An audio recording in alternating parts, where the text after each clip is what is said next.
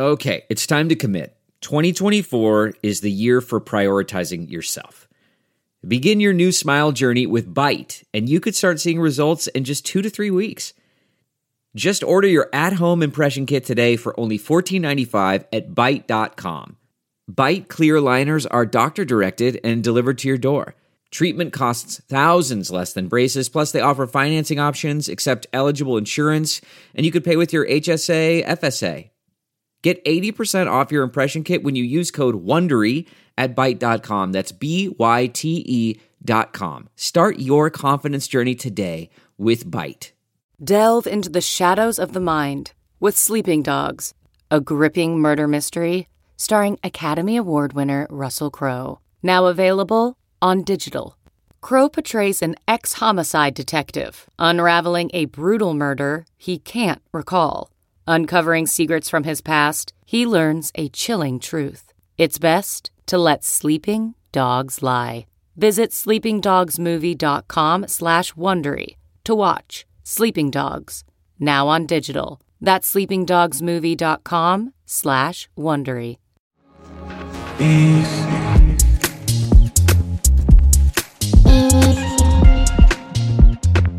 Welcome, everybody. This is Gen C. Gen C is Generation Crypto. These are people who are raised on a different philosophy on how they look at money, identity, and how they look at privacy, and most importantly, how they reimagine their relationships with the communities and companies they interact with. We focus primarily on Web 2 brands and Web 3 brands and how they're all building in this space. And so we're super excited to be here. I'm Sam Ewan from Coindesk, and as always, Avery Akkineni is joining me. Hi, everyone. Hi, Sam. Thanks for having me. I'm excited to be here today. I'm dialing in from Singapore. So, kind of excited to be on the other side of the world. I used to live here and I haven't been back in a while. So, it's nice to be home in the, the little red dot for a few days. How long did you live in Singapore? I lived in Singapore for a couple of years. I actually launched VaynerMedia in APAC. So we started in Singapore and then expanded into Japan and Australia and Thailand. But Singapore was always our hub. So I'm actually back here for some meetings this week and we're hosting a little Web3 mixer at the Vayner Singapore offices. So it'll be uh, nice to gather both some old clients and friends and partners and a lot of Web3 and crypto builders, of which there are very many in Singapore. It's a, definitely a little bit of a hub for crypto. So I'm excited. Yeah, maybe next week we can do a little bit of uh, kind of what you're seeing that side of the world as it relates to Web3 and NFT and innovations. Let's jump to some quick stories. First of all, it was just announced, and I don't really know much about it. So, from what I'm hearing, the Doodles project is doing something with Flow. Can you tell us what's going on there? Yeah. So, Doodles have officially announced Doodles 2 will be on the Flow blockchain. Several of the founders actually spent many of their early years of their career at Dapper Labs. So, Jordan and Evan. I don't know if they met there, but they definitely worked together there and they've, you know, been big believers on what the Flow ecosystem is building. And on the Vayner side, we've had the good fortune to partner with Doodles before. And I know this has been in the works for quite some time. And they've got some really cool stuff planned. I think it's a bit of a, you know, unexpected move to the sort of ETH maxi community who's looking for them to do something on Ethereum. Um, they've done a couple of different drops since Doodles. They've done the boxes. They've done different sort of announcements. And I think people were very eagerly anticipating, like, where will Doodles 2 live? So it's going to be on Flow. And I think it'll be the moment that maybe Dapper needs. Dapper was really hot with what was happening with Top Shot. And then they subsequently got a bunch of other IPs on board. They haven't had like a great announcement in a while. So I'm really excited for this as a you know, way to reignite some love and fire under Dapper because I do believe what they're designing is really user friendly. And I think that matters for Web3 brands who are looking to onboard this next generation of consumers and, you know, more traditional brands who want to do something on the blockchain, but they don't want it to be, you know, full of friction for their users. For anyone who doesn't know, the Flow blockchain is really focused on mass adoption. They were behind Top Shot, as Avery said. They have deals with the NFL, La Liga, they just announced recently. And now with Doodles, they do have some very cool projects that are built on top of it. And it is meant to, I think, be an easier onboarding. You know, you can use a credit card to buy a low priced object and that gets you in. And then suddenly you're kind of playing in the chain without even knowing it. So there's something really great about that. And you can also sign in with your Google account. Like it's much more of a Web 2.5 experience, which I think is easier for people. I mean, that's how they got hundreds of thousands of people to get uh, NBA Top Shot.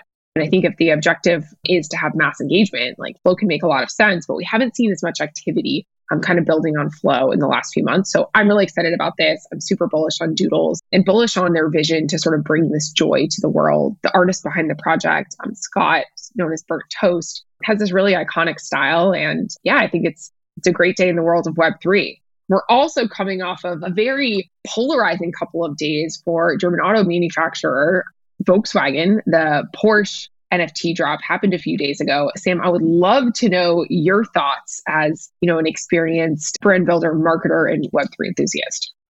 My thoughts have been volatile. This has been an emotional ride for me. One, I grew up loving the 911. It was my favorite car as a kid. And so it's always been that thing where I'm like, this car is everything that I want German design to be. They announced this project. It was already kind of catching some heat, not in a positive way, because it is a Porsche 911. They were doing 7,500 mints at 0.911 ETH, which in US dollars right now, that's about $1,350, $1,400. It's a very expensive mint. They are luxury brand, so it makes sense. But they went very, very high on the amount of mints they were doing 7,500 people all spending that much money. It felt a little misplaced in terms of the quantity. And then what happened was they'd only sold less than a thousand in the first 24 hours when they expected that most of the quantity would go then. And so that's when the community just started tearing into it on Twitter. So, Avery, why don't you tell us your opinion of what happened and then also let us know what happened next? So, the Porsche team actually, I think, has done a lot of things right in terms of laying the foundations for the way that they're approaching Web3. They hired some Web3 native consultants, disclaimer, not Vayner3, but they hired a group of consultants who are well known in the space.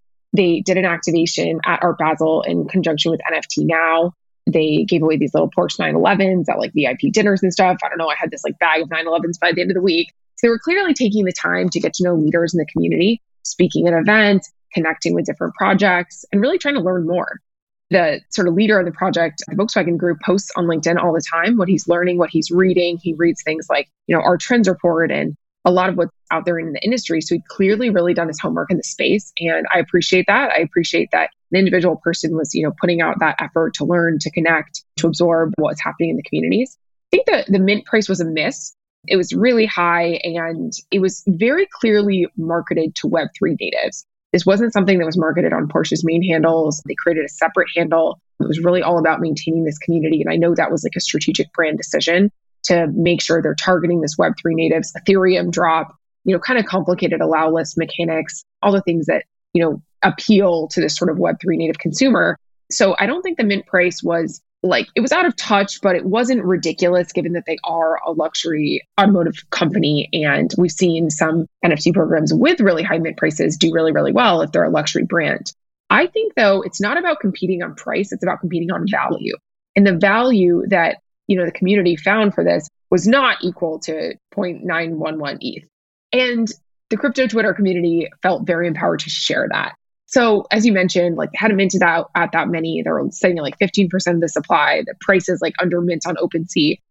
So I think they had a couple of decisions, right? They could either cut supply where they lean into their existing community, or they could, you know, do what a lot of people were clamoring for them to do, which is do some kind of a refund, reduce the mint price, give a second NFT, something like that. I think Porsche took the classy move and they decided to close the mint. I think they closed it at just shy of 2,000 or right around 2,000 NFTs and they're going to build on with that community. And since then, the floor price has skyrocketed to, you know, like triple mint price. And I think the sentiment has really turned around that they're listening to their community. You know, it's never easy launching these programs, especially ones that have a lot of eyes on them. And I think they did the right thing. You know, they made a decision, it wasn't the right one. They pivoted quickly. They sort of owned that. And now they're going to lean into building. And if I were Porsche, I would just try to prove everyone wrong with just layering on value, these amazing experiences, give away a Porsche, like just make this so desirable and so luxury because they have invested, you know, they have internal people working on this, they have external partners working on this. They want to make it good and not back down because I think backing down, kind of like admitting defeat, is the reaction that we've seen a lot of brands take. So I admire Porsche for sticking with it, finding a way to pivot and be agile. I'm cheering for them. And I think the more brands who find ways to succeed in this space, the better. It's a great use case if they're able to make this a really positive experience for Porsche consumers. But yeah, very polarized. They were catching a lot of heat, right? And so then they came out with this tweet that said, okay, we're going to shut off the mint. But then they didn't shut off the mint. So it took about five hours before their next tweet, which then said, oh, by the way, the mint's closing tomorrow. In that five hours, about a thousand more NFTs were minted because people started to see, oh, now we're going to go from 7,500 to a scarcity model where there only will be a couple thousand. And they were then catching a lot of flack for also sort of making the statement, but then not giving any detail. So, in fact, when they said we're shutting down the mint, they didn't shut down the mint. People were still minting. And it turned out about 1,400 more NFTs were minted between the time where they made that tweet, clarified the tweet, and then actually shut down the mint. So I did a quick calculation about $3.3 million in primary sales, not the worst. They don't take anything on the secondary. I've been watching this since we started the podcast. When we started, there had been about 1,100 ETH. Again, that's about $1.8 million. So now it's 1354. So they're in the two to $3 million just in secondary sales. But as you mentioned, literally when we started this podcast, the floor price was 1.9 Ethereum, about equivalent of 2,800 bucks. Right now it's 3.29. So it's already gone past $5,000 or so just in the time that we've been having this conversation. It's the number one trending project on OpenSea. And so I'm starting to turn around and say, maybe this isn't terrible for the brand. I think where your instinct is, is probably where they're going to go, which is now we have a third of the people in the ecosystem that we thought we would. Let's make sure to reward them and make it super valuable for them. Yeah, I think it's the idea of listening and pivoting and being willing to do that so quickly is really the big lesson here. Just to add a little bit of flavor, I think they did say when they were going to close the mint, but only in their Discord. They didn't say it on Twitter. So I know there was a little bit of confusion. I don't think that was a mistake. I think they were trying to get a couple more mints under the belt because they are actually not taking a secondary royalty which having worked with plenty of Fortune 500 brands myself, I believe is a legal, you know, requirement. So that's probably another reason Porsche was looking to get a couple more mints in the door. Absolutely. You know, with that said, I want to introduce our guest today, Sophie Kelly. She is the SVP of the whiskey portfolio at Diageo. And this is a woman who I have been tracking for many years. You, I think, have known her for quite a while. Thank you for helping to secure her on the show. I know you guys do some work together but someone who I think just such a creative mind, such an innovative sort of way that she looks at marketing. And there's so many lessons I think we're going to get from Sophie. So right after the break, Sophie's going to come on and we're going to have an amazing conversation. I can't wait to have Sophie join us. She is an absolute firecracker. So buckle up for an amazing episode.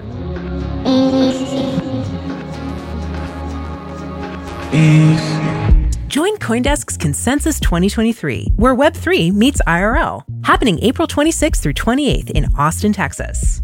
Consensus is the industry's only event bringing together all sides of crypto, Web3, and the metaverse. Immerse yourself in all that blockchain technology has to offer marketers, advertisers, brand leaders, creators, builders, founders, entrepreneurs, and more. Sophie, we are so excited to have you here with us today. Thank you for making the time. Thank you for joining us. Can you tell our listeners a little bit about Sophie Kelly?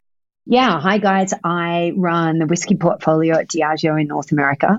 Fabulous group of brands from Johnnie Walker to Crown to Bulleit to Dickel to a whole load of single malt scotches within the portfolio, like the fabulous Oban and Lagavulin. I have worked in the business for a while. I've done everything from media to planning to hardcore advertising to working in digital agencies and obviously landed at Diageo on the client side. I'm super curious. And, you know, as I like to say, I like to do things I don't know how to do and learn in my job. And I feel lucky that working in marketing, we're allowed to do that all the time. Sophie, before Avery asks the first question, how good are you at drinking? I drink in moderation, Sam. And I like to drink high quality premium spirits. Of course. I do have a few favorites, but mostly I like to celebrate. What's your favorite cocktail? Oh, you know, it's really funny. I have several. Um, I'm an on the rocks drinker most of the time, but if I'm having a cocktail, it's going to be depending on the mood an old fashioned or a dirty martini. I love an old fashioned. They're very good. They have to be made the right way, though, right, Sam? Absolutely. And Diageo's office has this incredible bar, which I have to say is one of the best perks of getting to work with them. Is they have this incredible bar situation. It's always fun. It's always happy hour working on the Diageo brands. So, Sophie, you've had this like really, really impressive career and you've done all these different things, as you mentioned, from agency side to advertising to leading this portfolio of brands. How did you become interested in this world of Web3? Because you're an executive who is thinking about this from a business standpoint, but you also have some personal experience and interest in the space. What piqued your interest? Yeah, so truth be told, name will remain undisclosed. But a very, very dear friend of mine who has run tech businesses was talking to me about the communities he was engaging with and the art he was buying and describing NFTs and different communities like Bored Ape and what he was purchasing and the people he was meeting. And I started to just have a look at it and get really curious about what was going on here. I started to read about you know, Web3 experiences, like real estate and mad things. And I thought, I really don't understand this. This is fascinating and feels incredibly disruptive and something that we need to know more about. I think what really got me going was when I started to think about the fact that these new communities were giving birth to new creators that we didn't know or we hadn't heard of, that these communities were a different profile of consumers. And then I sort of woke up one day because we had this challenge on our plate, which was we are and have the largest rare and collectible spirits in the business. And we're always talking about tapping into a luxury consumer. And I suddenly looked at what was going on in this space and I thought, this is a completely different high net worth consumer that we're not even talking to. This could be an enormous opportunity for our rare and collectible spirits. Imagine if we could just not go to market in the same way we had every other time with our high releases and talk to an entirely new community. So it started with an obsession on about is there a different business model that taps into a new luxury consumer? That's when I met Avery and Vayner 3 and started talking to them about what I wanted to do, this huge ambitious thing. And they said, calm down, lady there's a couple of things you need to learn. And I said, right.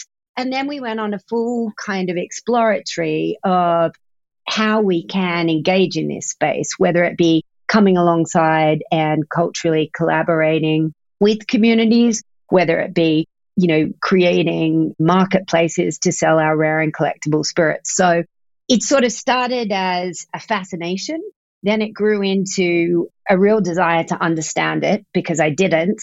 Then a massive realization that this is probably the biggest disruption we've seen and a huge growth of different communities and different kinds of consumers that we needed to understand. And then getting to partner with Avery and Vayner on really building out what we've done over the last eight months. I think the fascinating thing about the space is you know, we started talking about it internally and then we said we've got to get a like-minded group of people to work together to really start to experiment and as soon as I started talking about it, it was amazing to see how many people from different parts of the business were also incredibly curious about the space and wanted to join up and start experimenting. So it's been a lot of fun and a very fast eight months.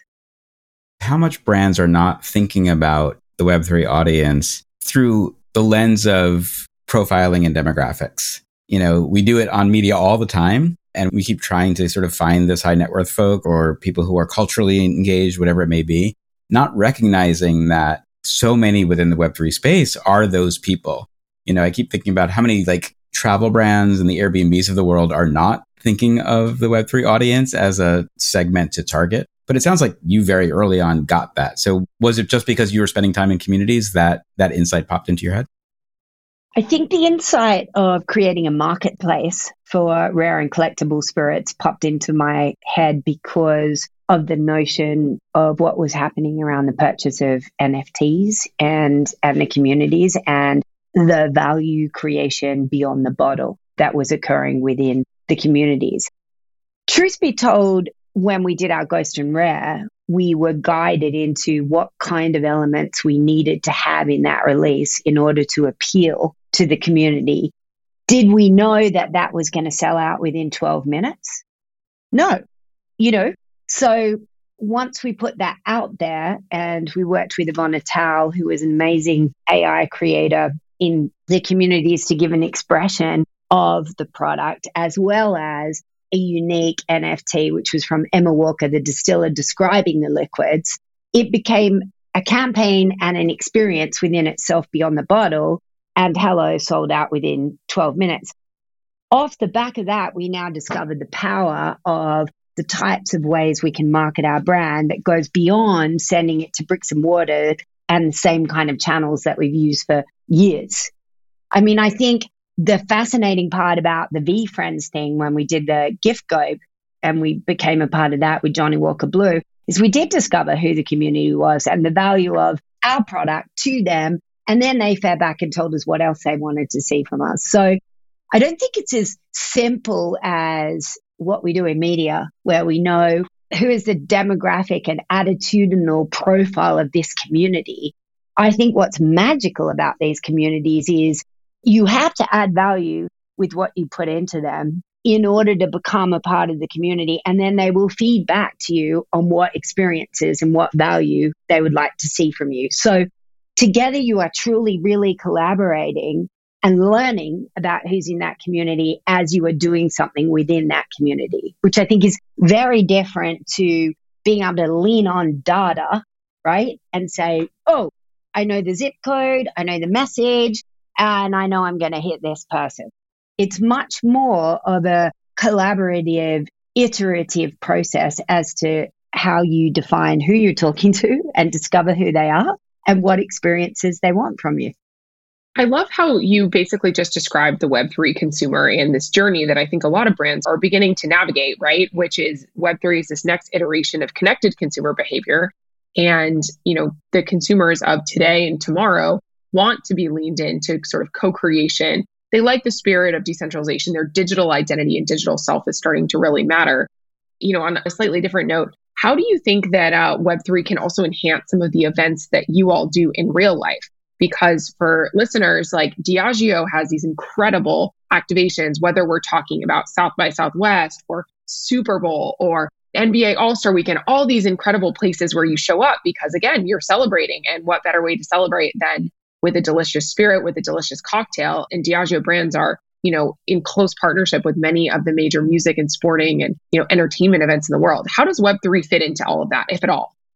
Yeah, so I love this question because as I said, when you know you asked how did I become aware of this, why did I get curious about it? I think what I'm so proud of is the variety of experiments that we have done across the brands. And I'll talk about Thanksgiving first, right? Which is a massive moment for one of my brands, Crown. And uh, we worked together, Avery's team and I worked together to develop a experience in Web3, which was all about the brand is about generosity and paying it forward. And we basically released an experience with Salesforce behind it that was all about paying it forward. So if I thought that Sam was an incredibly generous, giving person, I could award him a crown and pay it forward for his generosity. Now, that was an amazing experience that was tapped onto an existing kind of campaign, a cultural moment that the brand turns up in on purpose for the brand. And it was also interesting because we brought in people who were in Web3 and people who were outside Web3, right? So we're merging audiences there.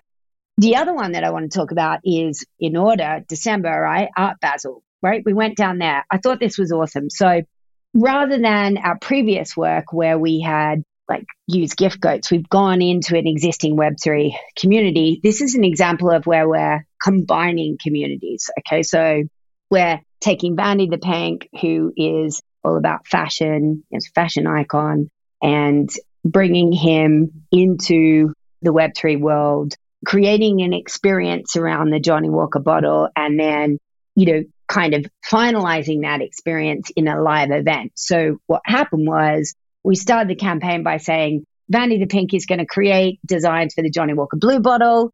Hey, world, vote on your favorite designs. Then we got a whole lot of designs. Then we ended up landing at, at Art Basel and crowdsourcing the best design. And then that design gets landed on the bottle. What I love about that is we're turning up at a cultural moment that we've always turned up on.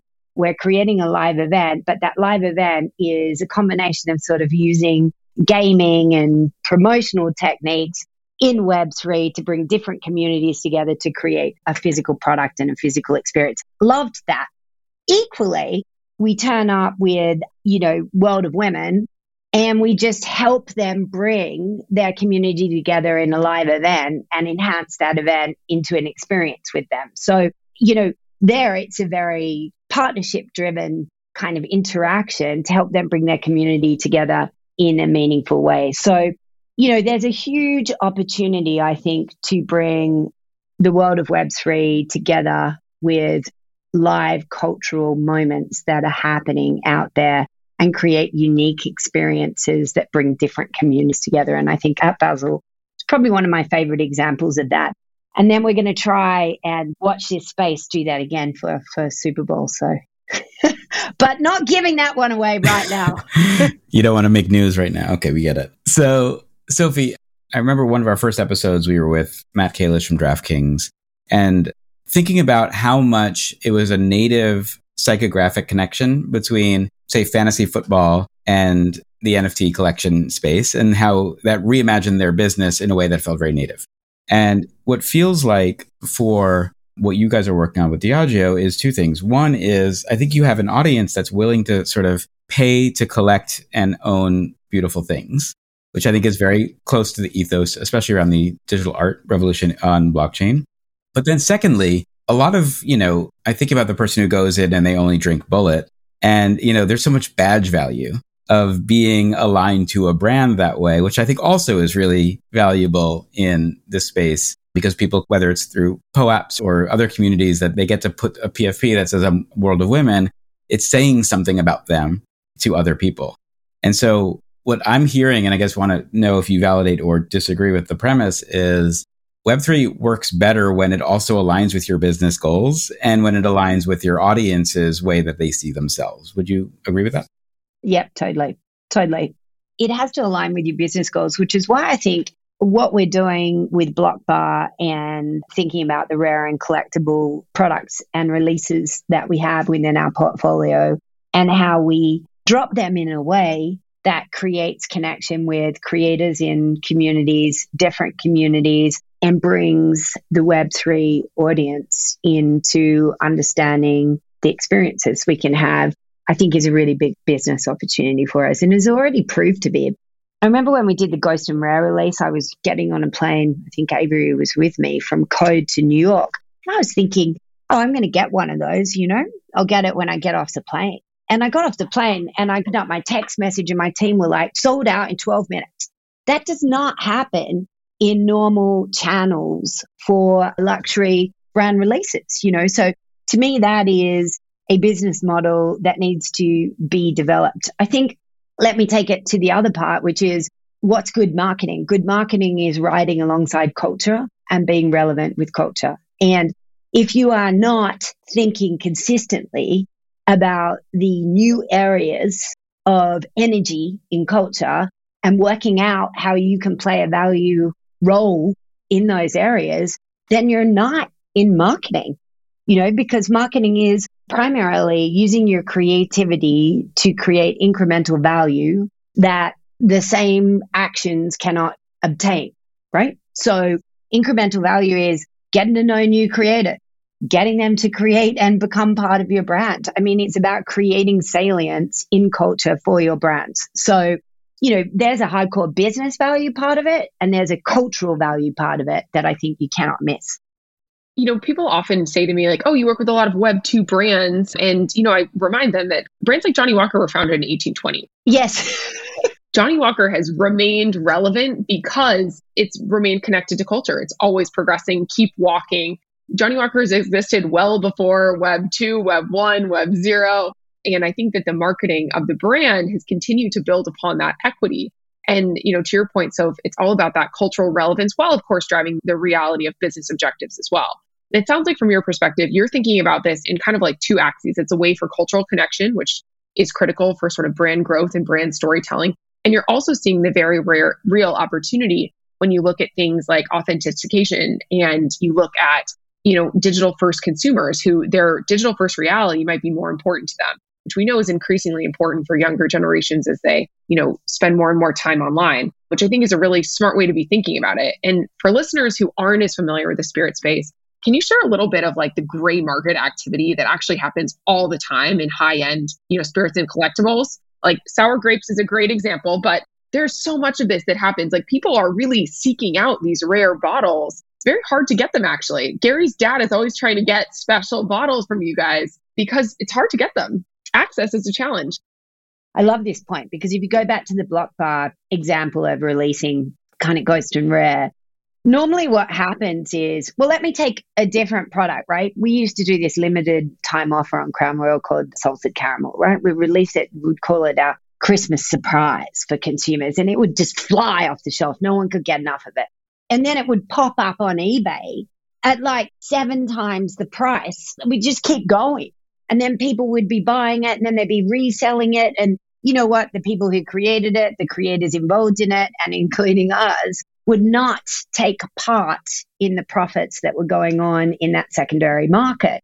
Now, what we've got with Blockbar is the ability to ensure that when the sale goes through, the creators who have helped create the experience around it, which is value beyond the product, are getting their fair share of that profit. In addition to that, when it gets resold, we can track it and we can understand where and how. So the people involved in creating the experience again are getting rewarded for the value and the consistent value of that experience that's being offered. So, you know, in some ways, it's a much fairer model. And also, I'd say your tracking is more accurate because you know this is a product, where it's been, where it's gone, and what it's been doing. So, a lot of benefits to that model when you're dealing with luxury items or even just novelty items. I mean, salted caramel is amazing. It's a premium spirit, but you know, it's not the sort of thousands of dollars King George V release. The notion of collectibles and you know rare experiences and value beyond physical things, I think, is fascinating in this space. Sophie, I've been hearing about you since you were at StrawberryFrog. I had a lot of friends at Barbarian when you were there, and now you're at Diageo. There seems to be a culture of creativity and innovation in how you look at the world and your practice. And it feels like you're seeing something in Web3 what is it that's feeling exciting to you? And what would you say to, you know, someone else to bring them along on this journey about why they should be experimenting in this space? Thank you for that. Barbarian was one of the most fun, most informative, most educating experiences I had. And I met lots of friends, including Gary, along that journey. What excites me is the rules of engagement, the different creators and communities and the use of technology to facilitate value in a space that it's clearly not just creativity for the sake of creativity. It's giving birth to purpose. It's giving birth to new business models and it's giving birth to different type of experiences. So that really excites me. The other part that excites me is that I don't understand it. And therefore, it is a bed for experimentation. I think that whenever you have something that is disruptive, that is forming, that it won't look the same as it does today. It will look different in a couple of years. But if you are a part of experimentation in the beginning, then you stand a chance to really be one of the leaders in the area as it normalizes for people you know, and I think that is the heart of what good marketing is about. You know, you need your precision marketing, you need your foundational work, you need the things you can bet on, and then you need your areas that you're playing in possibility to create incremental value that you didn't believe was there in the beginning. You know, the other thing that gives me energy is I don't like to do the same thing over and over again. In fact, it doesn't bring out the best in my personality. And I'm not particularly one for processes. I get all my energy when I'm kind of dreaming about creating things that surprise people, that entertain people, and that make people curious. So this space does that. It also terrifies me sometimes and makes me feel a little stupid. And I think sometimes the greatest creativity or breakthroughs come from when you feel vulnerable and a little bit stupid and you're just trying to work it out. Sophie, you're far too modest. You've been a brilliant marketer for many, many years. And I think you've been on the tip of like what's new and what's next so many different times. So, what would be your advice for a marketer who, you know, might not have the boldness of Sophie Kelly, but is curious, wants to learn what's happening here? What would be your guidance if they are, you know, curious if they should look into this Web3 thing? Yeah, so I would say that you need to start from the point that you're curious about it, but that you don't understand it and you're going to learn, and that's okay. You need to start talking to people within your company and develop people who have real energy for it and get a group of people around you and sort of turn them into your little Web3 sprint team, right? Because you'll work it out when you surround yourself with other people who are really curious about it. And, you know, Avery knows this firsthand. That's what we did at Diageo. And we have people on this sprint team from, you know, supply, innovation, brand, technology. So it's a real mix, finance, legal, and then find a partner like a Vayner to help guide you and educate you and lead you through the experiences. The other thing I'd say is that this shouldn't feel divorced from the brand agenda. Okay. So, you know, if I look at our first entry into it, I remember thinking, oh, how am I going to write a brief on this for Johnnie Walker? I've got no idea. I really don't have any idea how to write this brief. I don't know what the insight is. I don't know the community. I don't know the consumer. I sent it. Avery and Gary, okay, here's what's important for Johnnie Walker right now.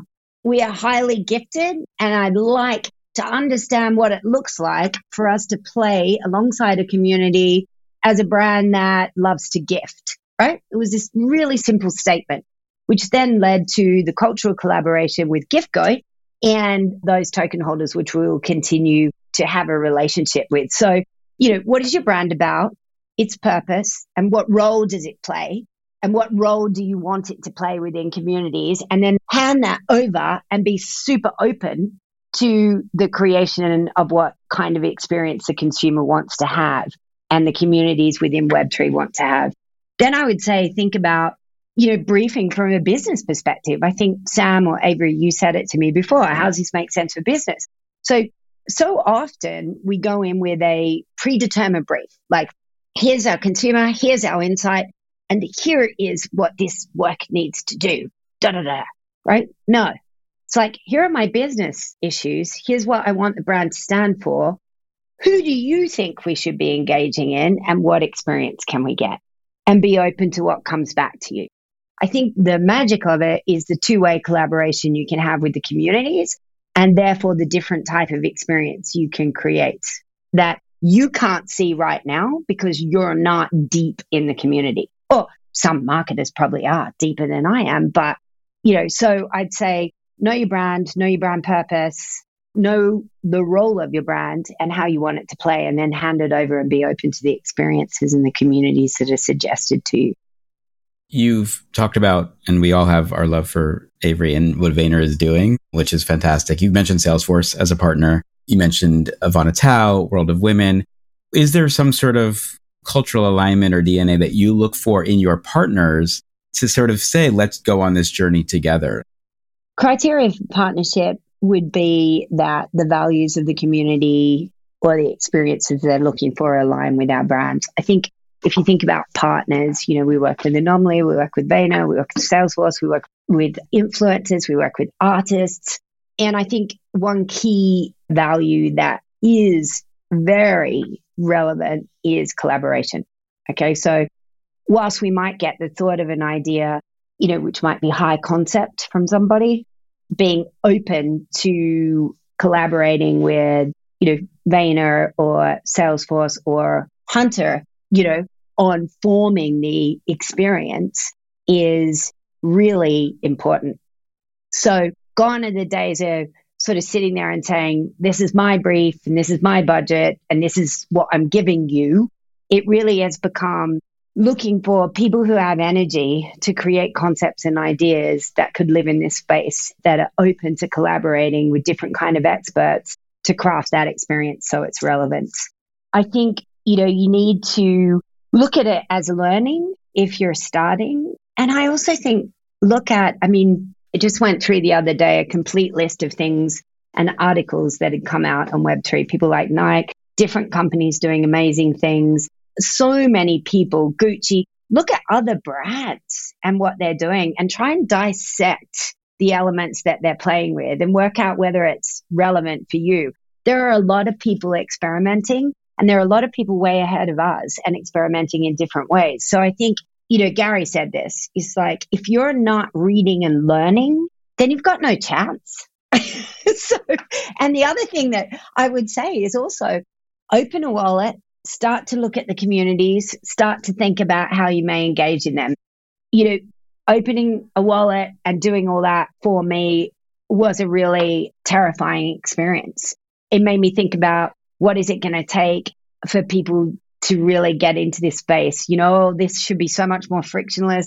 And so if you actually get in there, even if it's a dollar or five dollars or whatever you put it like and start to experiment yourself, your learning will accelerate. Or at least you'll know the questions to ask when you're doing something. I mean, I'll admit I don't have the collection of other people. I'm a bit more of a like I'm reading and reading and reading and thinking about the imaginary list of things I'm buying. So I'd say get in there and just start to participate personally. Amazing. Well, Sophie, thank you so much for giving us your valuable and precious time. I think you left our listeners with a little bit of an alpha that something might be coming around the Super Bowl, which is, of course, the biggest advertising moment in the United States. And if I'm not wrong, it was recently publicly announced that this is Diageo's first Super Bowl spot, given some recent changes in alcohol exclusivity. That's right. That's right. It will be the first time spirits are able to advertise. It's so weird talking about the fact that the industry is suddenly become obsessed with 60 and 30 second commercials and we're on a web3 call, right? It's like, wow. It's both. It's not or, it's and. Right.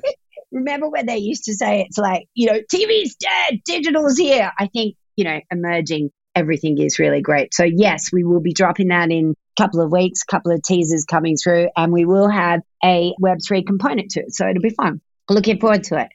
Sophie, this has been a joy. Thank you so much for spending the time with us. We can't wait for folks to be able to listen to this. And what's the best place for them to sort of follow you? Is it LinkedIn, Twitter? Where do you want to be followed? Oh, you know, where do I want to be followed? I am on Twitter, although I don't really do much. And I am on LinkedIn, although I don't really do much. So we need to up your LinkedIn game. I don't even think you've accepted my connection. So we'll work on this later.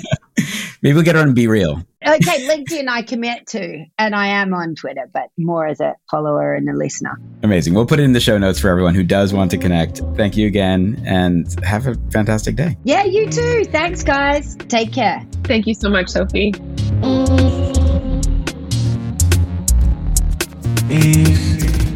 Avery, how good is Sophie Kelly? Sophie is such a pleasure. She is a really innovative thinker, and I love her candor and her vulnerability and her leadership and how she's thinking about Web3 and, you know, both short, medium, and long term objectives. She was such a fantastic guest and is a person I just deeply admire and adore. Yeah, as someone who considers themselves on the older side of youth, I remember her and Barbarian being such pioneers on the innovation side of Web 2. And they were really pushing the envelope so often on what they were building. It's so, it's like a pleasure to see that she is bringing that same enthusiasm and same energy and the opportunity to develop in Web 3 with equal sort of engagement, creativity, and innovation. It's really fascinating. Well, that's all the time we have. Thank you, Avery, as always. No, thank you, Sam. And, you know, thank you everybody for tuning in. Let us know what you want to see next, what you want to hear about next. We are adding some more guests to Gen C and having so much fun with this podcast. So thank you guys for joining us and tuning in. Absolutely. All right. We'll see you later.